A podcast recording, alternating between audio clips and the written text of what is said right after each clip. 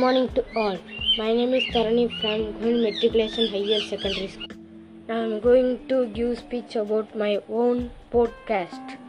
My own podcast topic is my experience in lockdown. First entertainment. My name is Tarani. I am study 8th standard. I am going to tell about my podcast in lockdown. Podcast. In lockdown, I easily spending my time with my family and games with them. We always play Thayam and Kite. Thayam. In this, we want to go to home, but we want to cut someone else, then only we can enter into the home. This like a Ludo.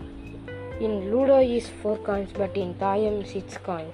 Next time I went to class and some work to do, so my pandemic experience is very easily spending. Next, my kite. I do a kite that's not mine.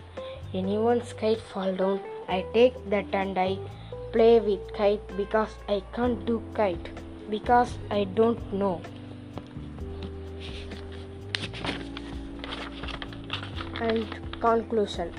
This is my own podcast of my experience in pandemic lockdown.